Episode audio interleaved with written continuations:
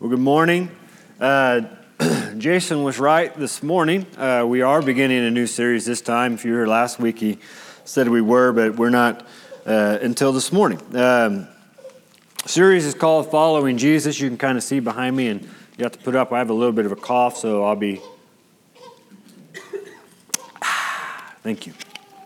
Anyway, um, the series is called Following Jesus, and um, there's a lot of things that could come to mind when we talk about following Jesus and what direction we could really go with this series. Are we going to go into the beginning of the Gospels when Jesus calls out the fishermen, Come and follow me, and I'll make you fishers of men? Are we going to go into the direction of what Jesus calls of, of being in continuation of that call of being a disciple of His, where Jesus says, If anyone would come after me, let him deny himself and take up his cross and follow me. And maybe we could even go the direction if you're familiar with the author David Platt, and he has a book out there called Follow Me, and, and maybe that's what this series is going to be about is one preacher ripping off another preacher's ideas. That's not what is going to happen. Um, it's a good book, though. You can read it later if you'd like. Um, what we're doing in this series is we are understanding how we and how the first believers, how those that were closest to Jesus, how do we fill Jesus' shoes?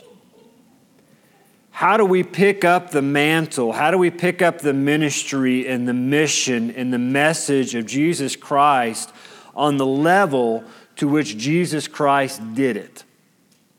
That's following Jesus. That's what this series and the goal of this series is beginning, is hoping to unwrap. And if we take like a baseball analogy, and I'm not a huge baseball fan, and I know we've got some baseball guys and gals, softball gals in here. Um, I'd rather watch golf, uh, be honest with you. But anyway, uh, so baseball. Uh, yeah, you can pray for me later. Uh, baseball baseball, uh, there's this idea of the opener. You know, the guy you've got your, your number one guy. The guy's got your your your fastest pitch or your best pitches, and he's got a whole list of things. So he's the guy that's going to come out in the first inning. You know, opening day. They usually try to throw that guy out there the first time because you want to start out with a win. And and the hope is the hope is is that guy your your your your pitcher is going to go deep and no one's going to get any hits off that individual, and they're going to get deep into the game, maybe even finish a game. That'd be even awesome, uh, or even better. But if we take that analogy, Jesus is our opener. God placed him into the game, and he was pitching a perfect game. Perfect. Nothing wrong, nothing against the will of God, nothing out of God's word or out of God's will. He was pitching a perfect game. And yet, for some reason, about the sixth inning, God took Jesus out of the game. And he put you and me in. And so, for the sixth and the seventh and the eighth inning, you and I have got to maintain that level of the opener, Jesus Christ. Because we know if we get to the ninth inning, God, our coach, is going to send Jesus back in as the ultimate closer when every knee will bow and every tongue will confess that he is Lord. And so we're in the sixth and seventh and eighth inning. That time, you know, you do the stretches and you go to the bathroom and you make the run to the concession stand one more time. We're there. And sometimes it may not seem exciting, but we're given the same idea that, okay, Jesus had a perfect game going and now we're stepping in. We've got to fill in. So, how do we follow Jesus? How do we run, not run this perfect game going? How do we reveal His glory and how do we step up to the plate in the way He did it so that people can see Jesus coming out of us? It is a big task to follow shoes of an individual that set a high standard. Uh, this last weekend, me and a couple guys from Harvest Hill went to the Stronger Men Conference, and it was excellent. And the first time I've ever gone, there's a guy there by the name of, excuse me, name of Jason uh, Gray, right? Gray? John Gray. John Gray. Yeah, I was paying attention to his name. Um, anyway, John Gray.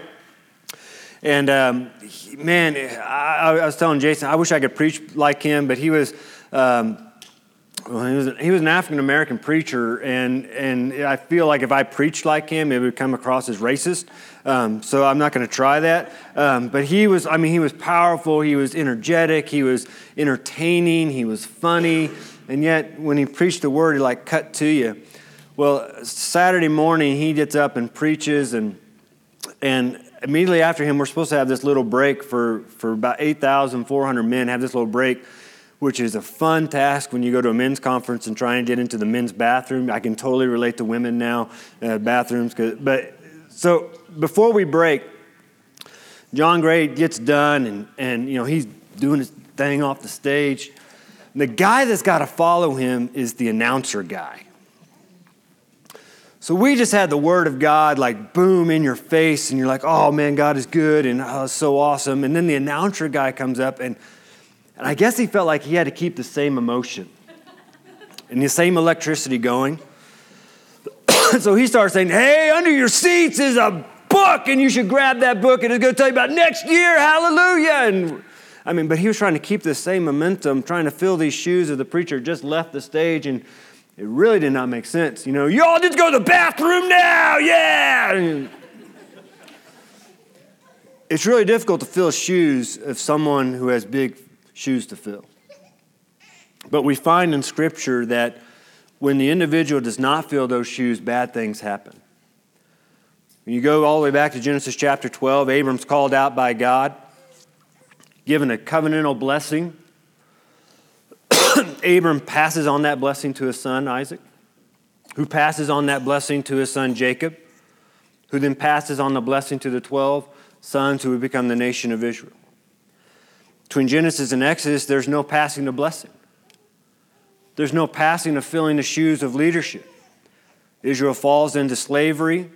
Obviously, it was God's will that to happen. But God has to call out from Israel a man by the name of Moses. Moses is called to lead the people of Israel out of slavery. And if you read through uh, Exodus and Leviticus and Numbers and Deuteronomy, Moses is leading his people, but due to an unfortunate water incident, Moses is not allowed to go to the promised land. And God tells him that. And so God also tells Moses, you need to pass the baton of leadership to the man named Joshua. He is going to fill your shoes. And I can't imagine what Joshua was thinking. All this time, all he had to do was follow Moses. Moses goes up the mountain, I stay right here. Moses comes down the mountain, I go with Moses. Moses says, Do that, I do that. And he was, he was faithful. But now Moses is getting ready to die. And God says, All right, Moses, you've got to tell Joshua he's going to take up your leadership. He's going to fill your shoes. And you've led this people through the wilderness for 40 years. He's going to lead them into the promised land to conquer it. Good luck. And you read the beginning and the end of Deuteronomy, the beginning of Joshua, how God came to him and encouraged him and gave him the words of wisdom be strong and courageous. I'm with you. Hold to this word. And so God prepared a leader. But if you go to the end of Joshua, Joshua begins to let Israel go into the land. We were here, we've conquered it. We haven't done exactly as God said, but we're here. you never see Joshua leading up another individual to fill his shoes. You never see him pouring into another individual that you're going to be the next leader. And what happens after Joshua? Anybody know your books? Judges, which is a roller coaster ride of spirituality because there's no leader filling the shoes. You go on, King David, this anointed king. His son Solomon takes the reign, but Solomon's not the same leader as his daddy. And by the end of Solomon's life, he begins to fall away from the Lord, begins serving uh, other gods, other false gods. He obviously has multiple women in his life and, and causes issues. And when Solomon dies, the nation of Israel splits over worship.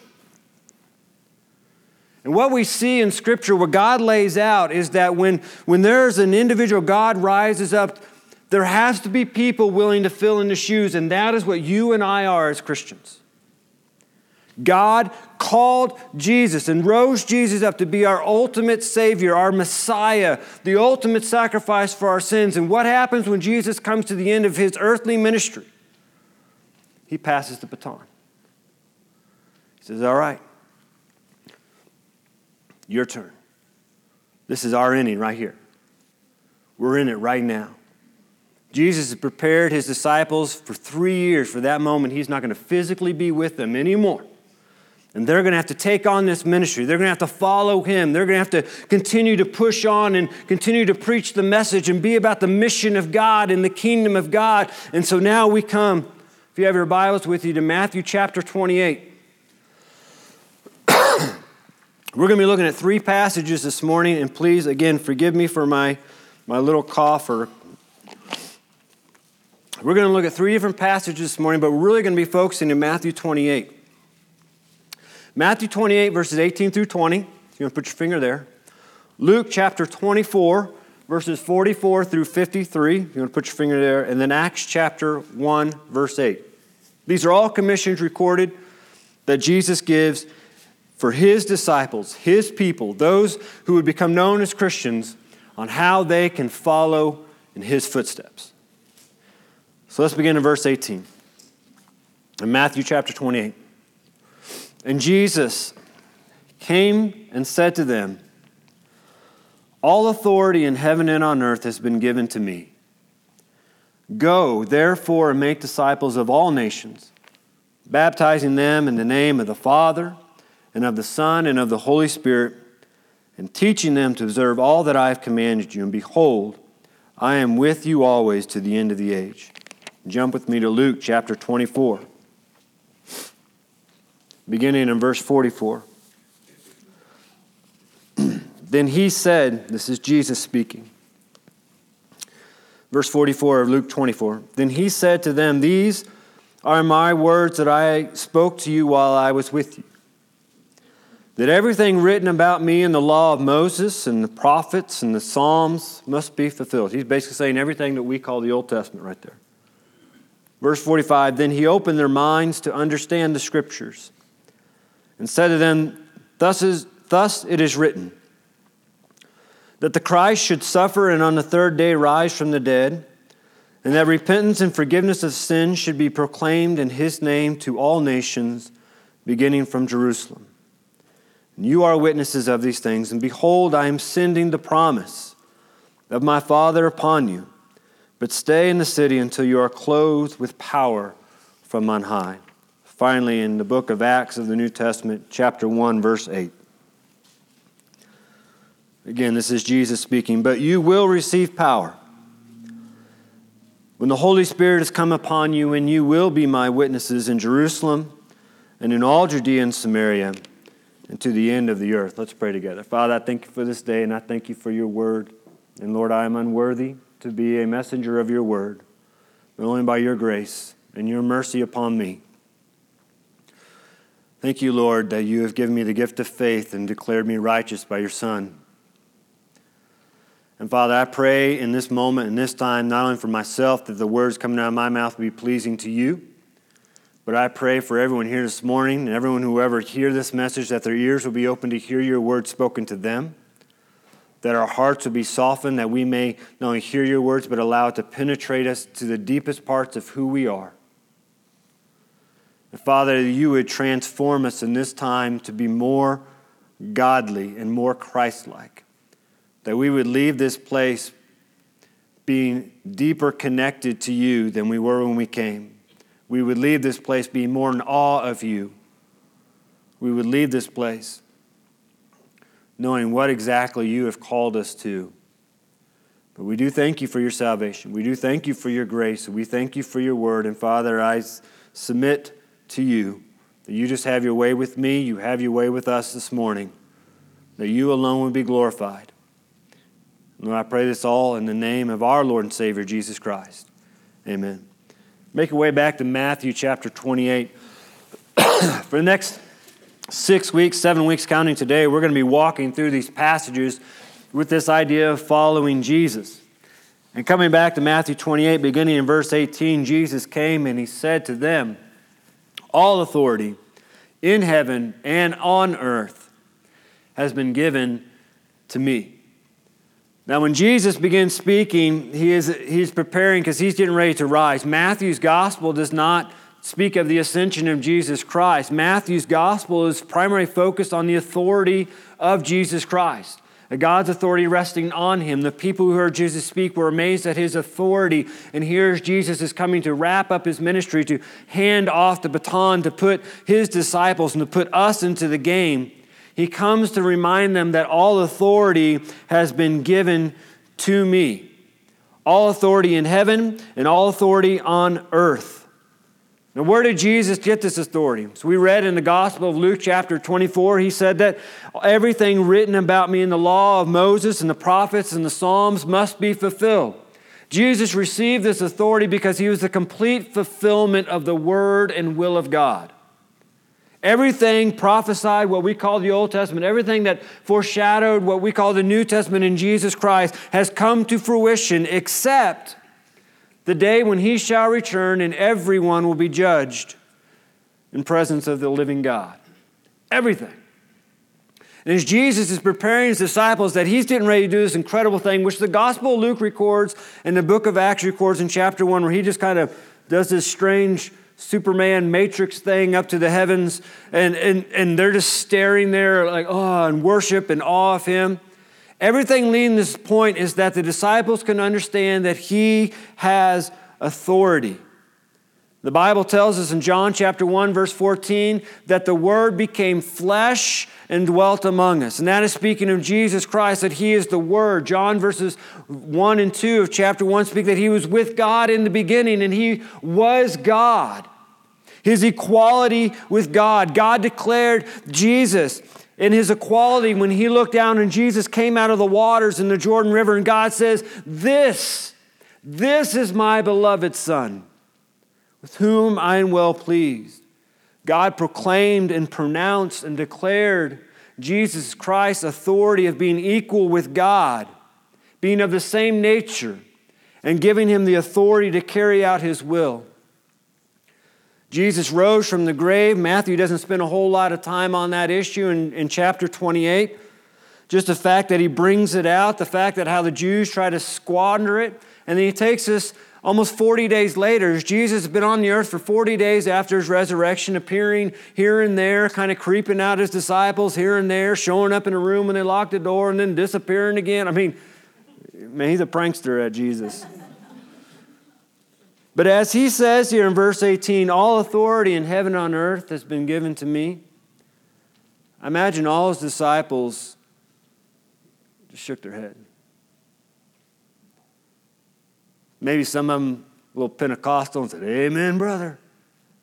Some of them probably Southern Baptist just said, Yep. But there was no doubt as they looked at the resurrected Jesus that he had authority. There's no doubt in their mind.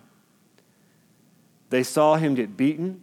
They saw him get tortured. They saw him hang on a cross until he died. They saw him get placed in the tomb. Then they saw him walk out like it was nothing. Yeah, he's got authority. There's no arguing who he is and the authority he has. Matter of fact, Jesus prepared disciples for this, the crucifixion, which we looked at a couple weeks ago as we walked through the journey to the cross, and Jesus spoke of his authority even leading up to that. He says, No one takes from me, speaking of his life, but I lay it down on my own accord. And I have the authority to lay it down, and I have the authority to take it up again. As Jesus stands here in Matthew 28, speaking of his authority, Luke tells us in the same instance that Jesus opened their minds to understand the scriptures. And I imagine in opening that minds, they, they were taken back to his teachings of his authority, the teachings of his power. That's what authority means. I have the power. I have the governing rule over this. And Jesus says, I have authority in heaven and on earth, and it's been given to me. He is telling his disciples, Look, you are looking at God in the flesh. In the flesh before you. Because only God has the authority in heaven, and only God has the authority on earth. The psalmist tells us in chapter 24, verse 1, that the earth is the Lord and the fullness thereof, the world and those who dwell in it. In Psalm 89, verse 11, it says, The heavens are yours, Lord. The earth is also yours, the world and all that is in it. You founded them. Psalm 50, verse 12 says, For the world and its fullness are mine. The Lord speaks in Scripture, says, The cattle on the thousand hills, they belong to me. And now Jesus is saying, All that belongs to God. I have proven my authority. I have proven my power. I have proven my love and God's love for you. And now I stand before you with all authority. When it comes to following Jesus, we have to recognize who has the authority, who has the power, who has the words of wisdom to guide us and to lead us. Jesus says, All authority on earth has been given to me. But if you're like me, sometimes I think I've got the authority. Sometimes I think all authority in heaven and earth has been given to Pastor Mike. But Jesus looks at these men who loved him and walked with him and said, Look, it, authority's been given to me, not to you, not to the government over you, not to the taxes and the bills that you have to pay, not to your job, not even to your family, not to your dreams, not to your ambitions not to your diplomas on the wall, not to your resume, not to what even you think you can do. The authority has been given to me. And so, in following Jesus, it has to begin that we recognize authority. And I'll tell you, the first time I recognized authority came through my mama's eyes. Anybody been there? Anybody thought you were the coolest, smartest, toughest teenager in the world? We got teenagers here, so they probably won't confess that. You mouthed off to mama?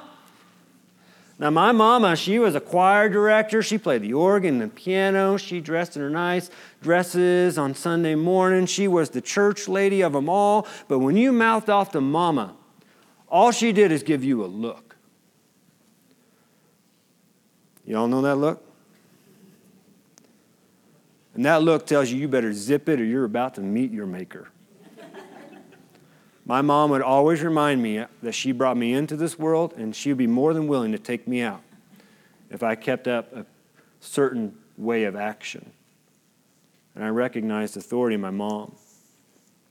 I also recognized authority in my dad. My dad was never one. We in my my home we had a paddle on the wall and I know they have hotline numbers for that now, but we had a paddle on the wall. And, and that wall, all my mom and dad ever have to do is say, Do I need to get the paddle?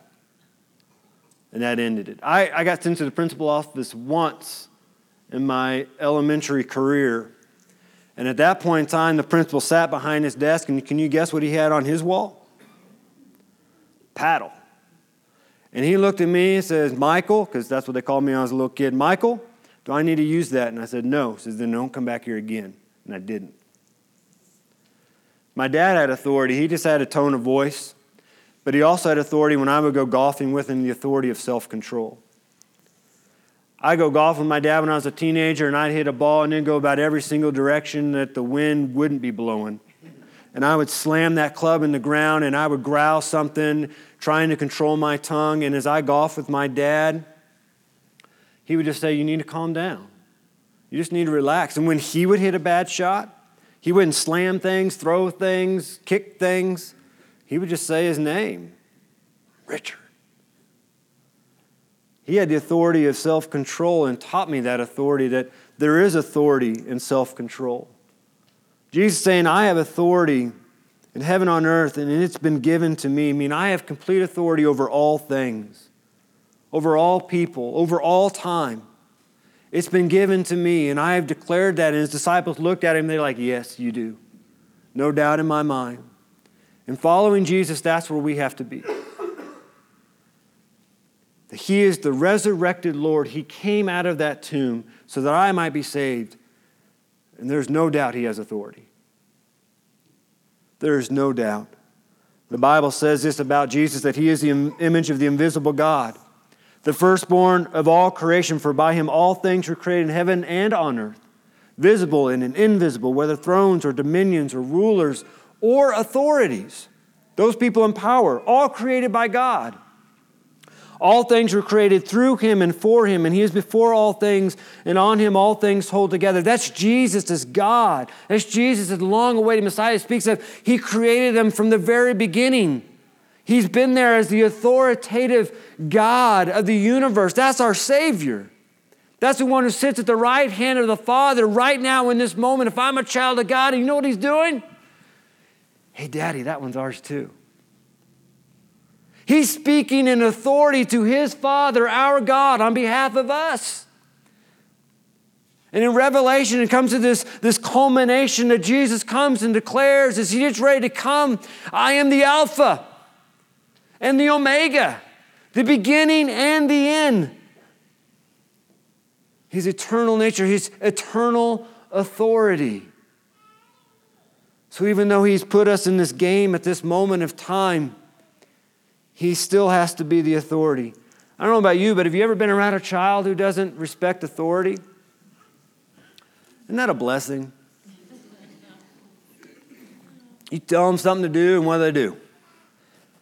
Exact opposite. You even threaten that they're going to meet Jesus today. what do they do? What are you going to do? Tell them to sit down, they run.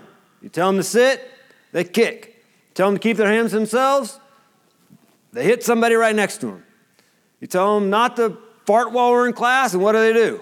Don't burp. What do they do? The exact opposite. You ever been around a kid who does not respect authority? Isn't that the most frustrating thing in the world? Children of God, kids of God? When we don't respect the authority of our Father, we get so frustrated with kids running around and not listening. They don't respect me. They don't listen to me. I wonder if God looks down from heaven, our Heavenly Father says, Man, they don't respect me. They don't listen to me at all. They just do whatever they want, whatever they feel like doing. It's frustrating for us, and I wonder if God looks at us and says, Wow, why are my children so disrespectful? In following Jesus, we have to recognize He is authority over all of our life, every ounce of it. He's authority over my marriage. He's authority and over how I parent my kids. Obviously, He's the authority of how I do my job but He's authority how you do your job too. He's authority of how you run your house. He's authority of how you handle your money, what you do with your time. When He says, All authority in heaven and on earth has been given to me, that is what He is saying. Everything that could ever encompass our life, He is the authority over it. That's following Jesus. In the book of Exodus, God brings Israel out of slavery, just like Jesus brought us out of slavery. He brings them to Mount Sinai. He wants them to come and worship Him. And as they come to the Mount Sinai, this incredible image of the power and the authority of God descends upon the mountain. It's like this incredible fireworks volcano show. And God's just, at this moment, I just read it I think God's just showing off. Like, hey, Look what I can do. And look who is for you, not against you. Well, as they come to this mountain, and Moses is leading them at this moment, they say, Whoa, Moses, why don't you go see what he wants to say? We'll stay here. And you go up the mountain, and then you come and tell us what God wants us to say. And the Bible tells us in that moment, in Exodus chapter 20, when all the people saw the thunder, and the flashes of lightning and the sound of the trumpet and the mountain smoking, the people were afraid and trembled. And they stood far off and said to Moses, You speak to us, and we'll listen, but do not let God speak to us, lest we die. They understood the power and the presence they were in at that moment. And Moses said to people, Do not fear, For God has come to test you that the fear of Him may be before you that you may not sin. The beginning, do not fear. God said, You don't need to be far off. Remember, this is the God who just brought you out of Egypt. This is the God who just parted the Red Sea. This is the God who's given you manna from heaven and water from a rock. This is the God who is for you. You don't have to be far off and scared of Him, but at the same time, you do need to have a fear for God. You need to have a reverence of who He is, that He is the ultimate authority and power in this place. And you are completely reliant upon Him. So don't stand off, but at the same time, don't act like you belong here. Because He is God, He is Lord, He is the authority in this place. As we come under the banner and the righteousness and the blood of Jesus Christ, we don't have to fear God or run from God because we know that God is a God of love. At the same time, He's a God that calls us to have a reverence and an awe for the times when we gather in His name to recognize His authority and power, and not just in this place, but in every aspect of our life. And so, the question this morning who or what has the authority in your life? Who or what has the authority in your life? What are the things you're giving authority to? What are the things you're allowing to rule and govern your family, to rule and govern your marriage? What are the things your kids are looking at you and seeing, okay, that's what mommy and daddy are serving? What are the things that we're allowing to, to rule and govern our life? What are the things we are handing over God's power to? What are we surrendering to? Because ultimately, what we give our, the authority to in our lives is going to impact our prayer with God, our time of hearing Him and talking with Him. It's going to impact our worship of God. You know, it doesn't matter if Jackson and the whole worship team are up here and man, they're moving and shaking and grooving and pyrotechnics are going off. Man, I already experienced that. It, that doesn't do anything. If the people of God are not living under the authority of God, why should, when we strike up a song for 10, 15 minutes, why should that change anything? See, my authority and how I allow God to govern my life outside of here is what impacts my worship in here. It impacts my devotion to Him. It impacts the way I govern my family because God is governing me. I can govern my family according to the Word of God. I can follow Jesus and how I treat my family, how I do my job, how I do my hobbies, how I live my life, how I handle my money. Ooh, let's not talk about money, Pastor. You know, Jesus talks about money more than hell. Do you know that? Because he knows that we are tempted to serve the almighty dollar or the coin or the credit card more than we'll be tempted to serve God. We will give more authority to a piece of paper than to the God of the heavens. And if you don't believe me, all around this room there's little pieces of string, at least there were. Now, when you got in this room, I hid, by the way, because I, I, didn't want to lie. But I told Jackson, the worst team, just say you don't know what's going on.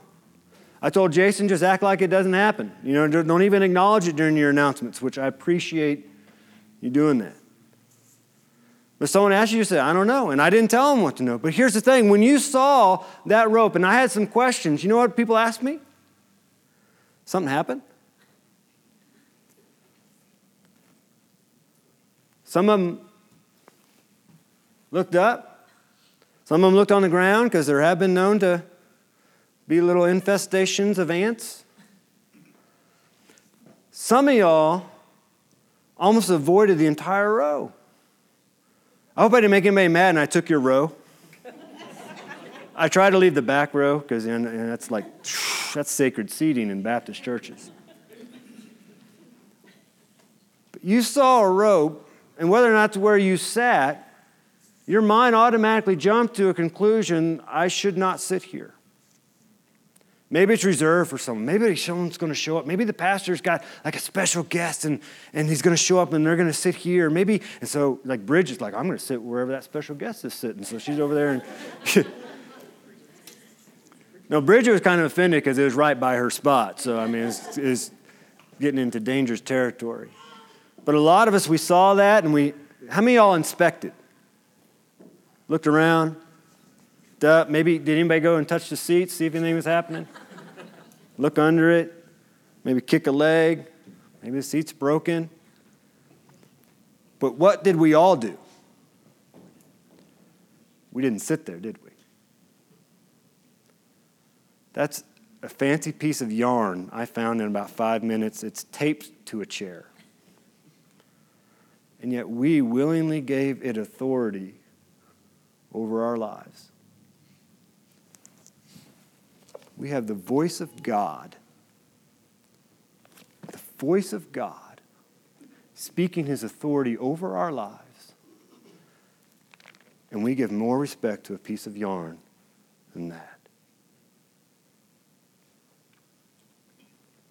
And I'm just as guilty. Who's going to be authority over your life? this is what following Jesus is, is that I'm going to look into the Word of God, and whatever God says, I'm going to follow it.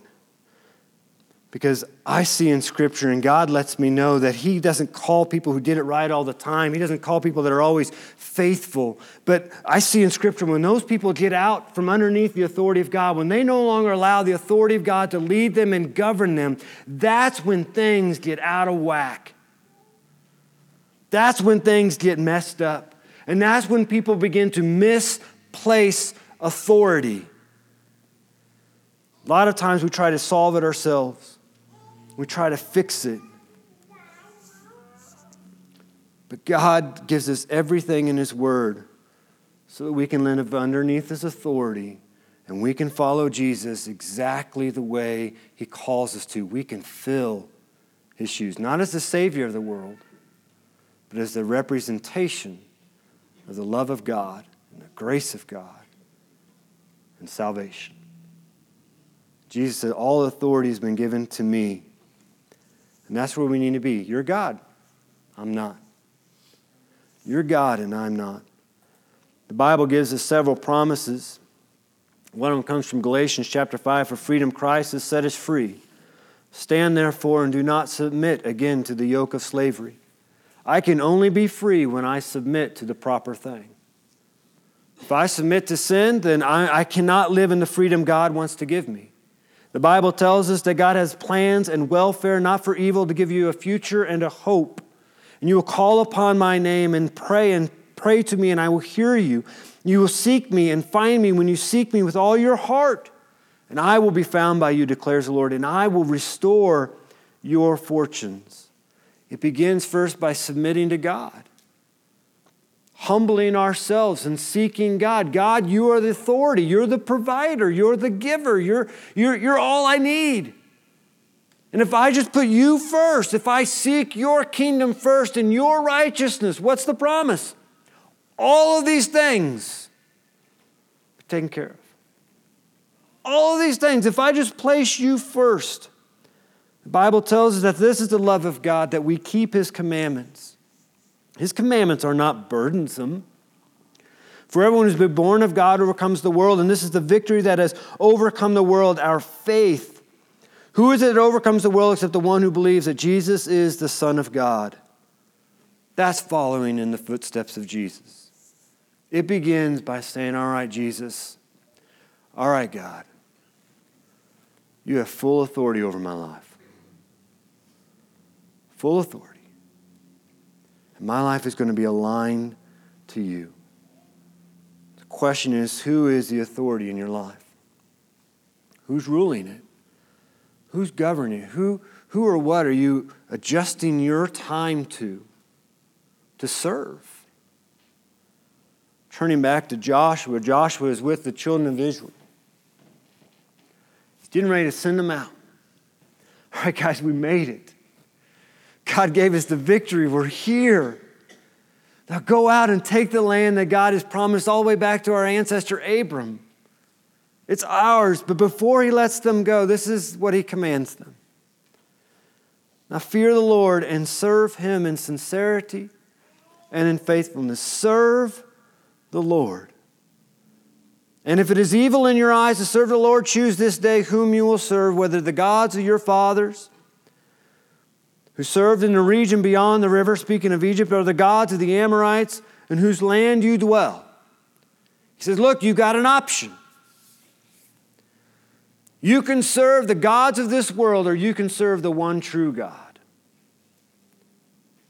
And that's where we're all this morning.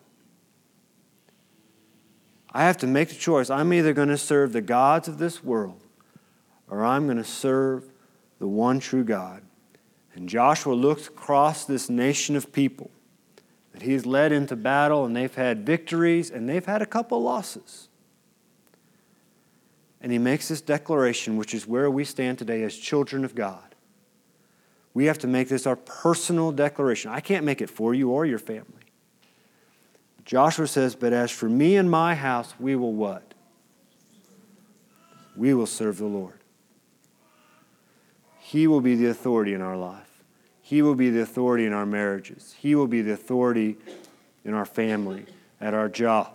Whatever we find ourselves doing, He will be the thir- authority, and we will serve Him only. I don't know where you are this morning, but I know this. You're either serving the gods of this world which means you're still in your sin, or you're serving the one true God. The Bible says that sin is not just a problem, it is a separation from God that leads to death, that is eternal death, eternal separation. But because God is good and God is loving and God is for you, not against you, He sent His only Son, Jesus Christ, to take the penalty and the wrath of your and my sin and to call us into a relationship. See, God created you for a relationship, but your sin isn't just disrupting your life, it is going to destroy your life. And it is separating you from the God who loves you. Matter of fact, you, you can believe all you want about God. You can understand and have all this knowledge about God, but if you haven't accepted God's love for you through Jesus Christ, you're still in your sin.